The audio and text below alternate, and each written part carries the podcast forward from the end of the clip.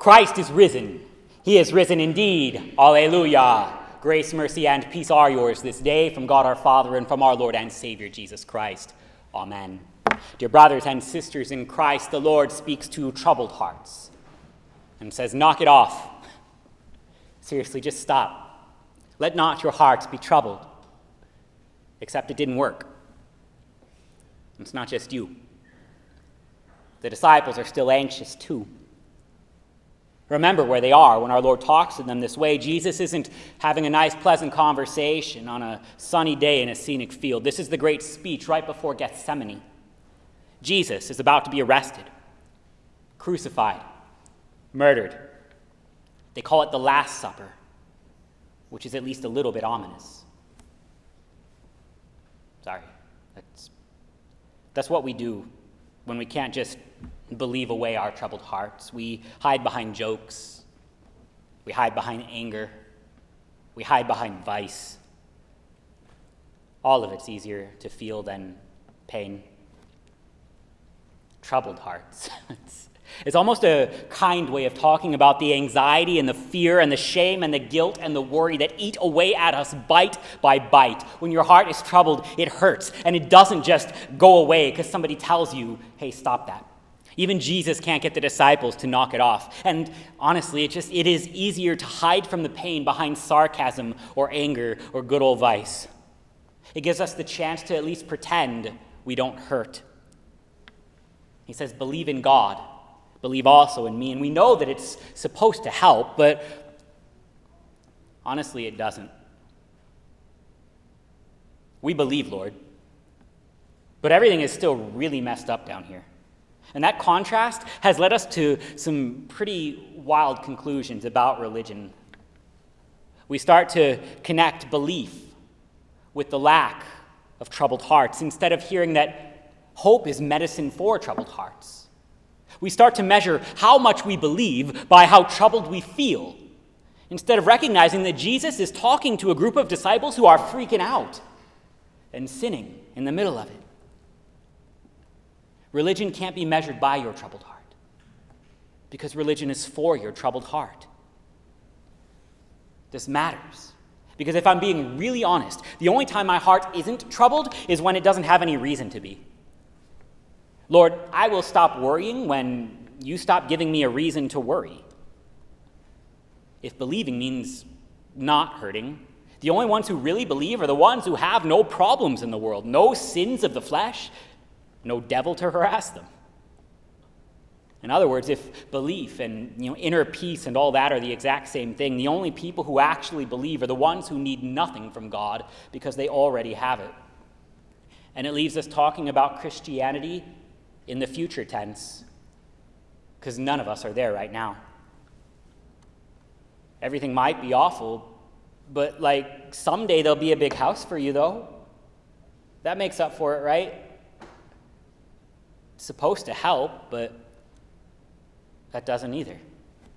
Because I need help today, not someday. Thomas gives words to the disciples' anxiety. Lord, we do not know where you are going. How can we know the way? I want to go to there. But I don't think that I can get from here to there any more than I can make my troubled heart stop being troubled. The best we can do is fake it. Just like we do behind the jokes and the anger and the vice.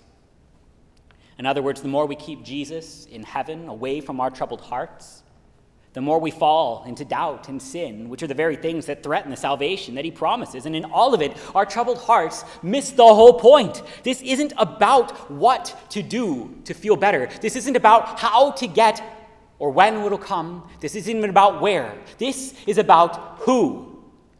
This isn't about what's wrong or how to fix it or when it's going to get better or where Thomas begs for. This is about who. Who is your God? Jesus said, I am the way, and I am the truth, and I am the life. No one comes to the Father except through me. And we usually stop right there because the rest of the chapter gets mighty confusing. But this is not just a diatribe on the doctrine of the Trinity. It is Jesus pointing disciples with troubled hearts to the truth about God that we would otherwise miss. Our hearts are troubled because we try to measure God in terms of power, not mercy. And when we try and measure God in his power to give us what we want so that our hearts won't be troubled, we miss why he's here in the first place. Because the greatest act of mercy our Lord did didn't look all that powerful at the time. He is here to be merciful to sinners with troubled hearts, though, by bearing our sin and our worry and our vice and our anger and our death upon a cross.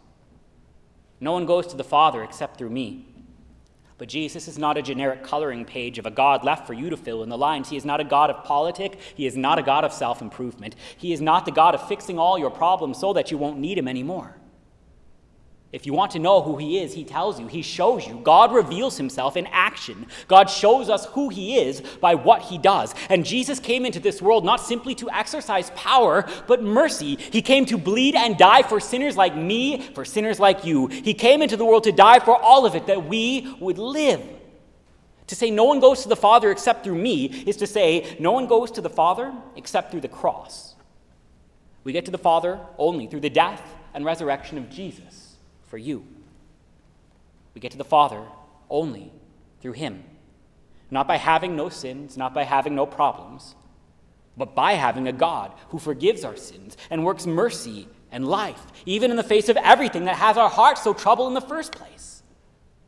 This is who our God is, the God who works mercy for the sinners in the pit. This is who our God is, the God who would bleed and die upon the cross for you so that at your very moment, lowest, your, your very most anxious, your very most troubled, you would still have peace, because the peace is no longer measured in how you feel, but in the empty tomb, because our Lord is risen from the dead. Jesus is the way to the Father. The cross and the empty tomb unite us with God. And so we can speak in the present tense about our problems. We can speak in the present tense about our help. For you are baptized today, not someday. And do you not know that all of us who are baptized into Christ Jesus are baptized into his death? We are buried, therefore, with him by baptism into death, in order that just as Christ was raised from the dead by the glory of the Father, we too might walk in newness of life. For if we have been united with him in a death like his, we We shall certainly be united with him in a resurrection like his. How can we know the way? How can we fix our hearts? It's not about you. It's about Jesus for you. Just look at the empty tomb and let not your hearts be troubled. Rejoice, because all of it's already done. Not someday, right now. See the love of the Father who draws you to his own side. See the God who works through crosses, not sunny fields. See the God who is glorified in mercy, not just power. See the God who has promised that you will do works that you could never do on your own. You will even rise from death. Look at that cross. And let not your hearts be troubled, because crosses are where our God tends to work his best. It doesn't mean just shut off worry. It doesn't mean that God will just fix every problem that you have as proof that he actually loves you. It means that even your problems and your sins cannot divorce you from the love of the Father. For that love is expressed in a death and resurrection that are yours this day. Your sins are forgiven you, and none of your problems can keep you in the tomb. On the last day, you will rise in your body free from all of them, free from the pains of this world, free from death and all of its ugly symptoms, free from the devil, free to live. And until then, when your hearts are troubled, stop looking to the what or the how or the when or the where. Because this is about who. Remember who your God is. Not someday. Today. Today, he is the Jesus who conquered death for you. Today, he is the crucified and risen one. Today, he is the way and the truth and the life and more. He is the way and the truth and the life for you. In the name of Jesus, amen.